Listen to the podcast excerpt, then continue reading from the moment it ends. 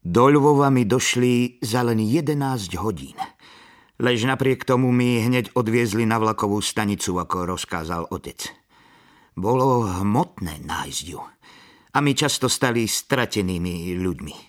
Dedo prekypoval hnevom. Ja nenávidím ľvov, on vyriekol. My boli tam 10 minút. Lvov je veľký a pôsobivý, avšak nie ako Odesa. Odesa je veľmi krásna a má množstvo chýrnych pláží, kde dievčatá ležia na chrbátoch a vystavujú špičkové poprsia. Lvov je mesto ako New York City v Amerike. Popravde, New York City bol navrhnutý podľa vzoru Lvova. Má veľmi vysoké budovy, až 6 poschodové a rozložité ulice. S priestorom pre až 3 autá a kopce mobilných telefónov.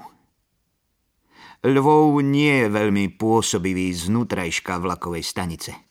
Tam ja drepenel a čakal na hrdinu po vyše 4 hodín. Jeho vlak bol zdržaný, takže to bolo 5 hodín. Ja bol naondený, že ja musím tam drepenieť a nemám čo robiť. Že ja nemám ani hifi, avšak ja bol dobre vyladený, lebo ja nemusel byť v aute s dedom, ktorý pravdepodobne stáva načisto vyšinutou osobou a zo Sammy Davis Junior Junior, ktorá už vyšinutá je. Stanica nebola zvyčajná, lebo tam ovísali modré a žlté papiere na strope.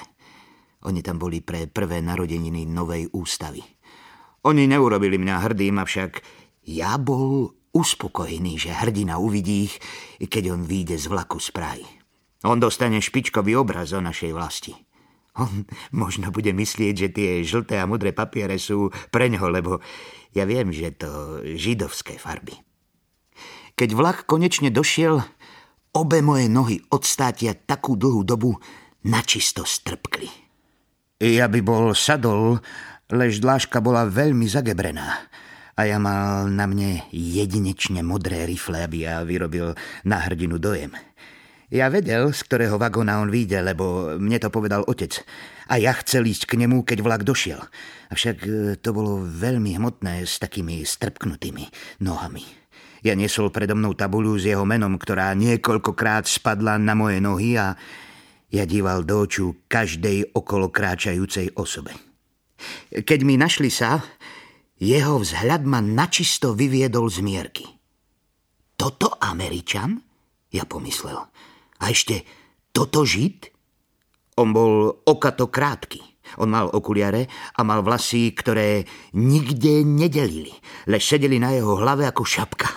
Keby ja bol ako otec, ja mohol by dokonca zvať jeho šapka. On nejavil ani ako Američania, ktorých ja vydával po časopisoch, so žltými vlasmi a svalmi, ani ako Židia z historických kníh, bez vlasov a strčiacimi kostiami. On nemal modré rifle ani uniformu. Popravde, on nejavil nijako neobyčajne. Ja bol na maximum schladený. On musel zočiť tabuľu, ktorú ja držal, lebo on buchol do môjho pleca a spýtal. Alex? Ja odvetil, áno. Ty si môj tlmočník však? Ja požiadal jeho, aby on bol viac pomalý, lebo ja nerozumiem. Popravde ja takmer napustil do gatí. Ja usiloval uchovať vychladenú hlavu. Lekcia prvá. Ahoj, ako sa ty máš? Čože? Lekcia druhá. Dnes je krásne počasie. Nie je? E, si môj tlmočník, je tak? On spýtal a vyrábal kadejaké pohyby. E, je tak, ja odvetil a podal jemu moju ruku. Moje meno je Alexander Perčov. Ja tvoj ubíjaný tlmočník. No, nebolo by pekné, keby ťa niekto ubíjal, on povedal. Čože? Povedal som, on odvetil, že by nebolo pekné, keby ťa niekto ubíjal. Á, áno, ja zasmial. Ani teba, keby niekto ubíjal, by nebolo pekné. Ja veľmi prosím, ty odpúšť mne moje hovorenie angličtiny. Ja nie v nej špičkový. Hm. Jonathan Safran Four. On povedal a načiehol ku mne jeho ruku. Čože? Ja som Jonathan Safran Four. John Fenn Safran Four. Ja Alex, ja povedal. Ja viem, on povedal. Niekto ťa udrel? On spýtal, keď on zočil moje pravé oko. Otec, ja odvetil. Ja vzal jeho tašky a myšli k autu. Ty uspokojený s cesty vlakom? Ja spýtal. Ha, bože dobrý, odvetil. 26 hodín v jednom ťahu, neuveriteľné kurva.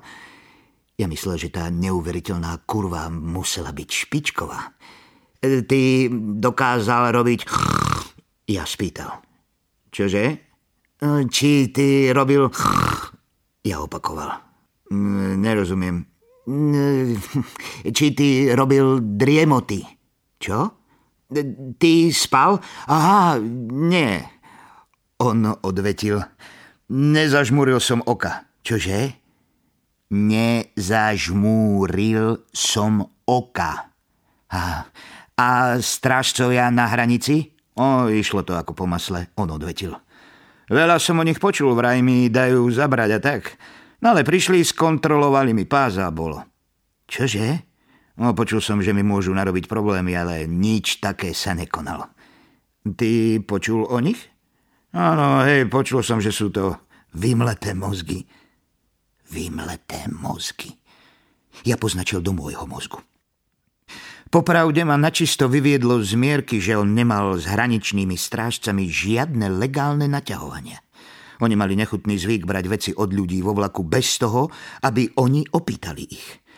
Otec šiel raz v rámci hrdlačenia pre Heritage Touring do Prahy a kým on e, odpočinkoval, strážcovia vzali z jeho tašky množstvo špičkových vecí.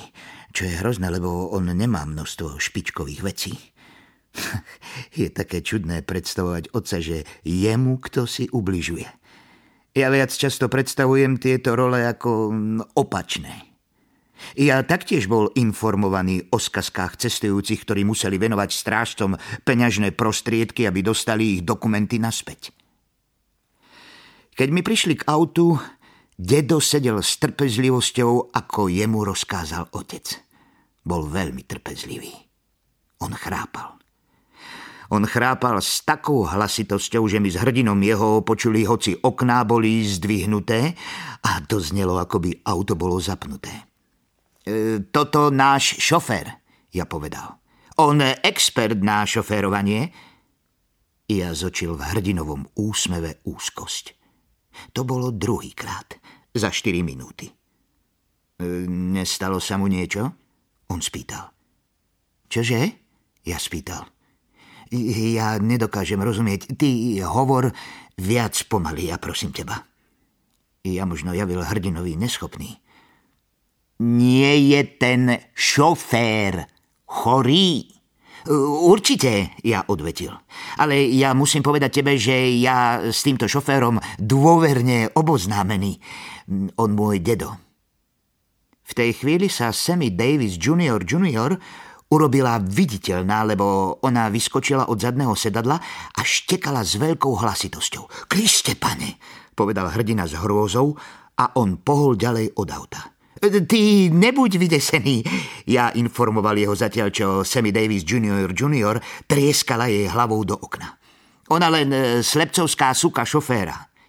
Ja ukázal jemu košelu, ktorú ona mala odetu, avšak ona väčšinu z nej ožula, takže na nej bolo napísané už len oficiálna suka.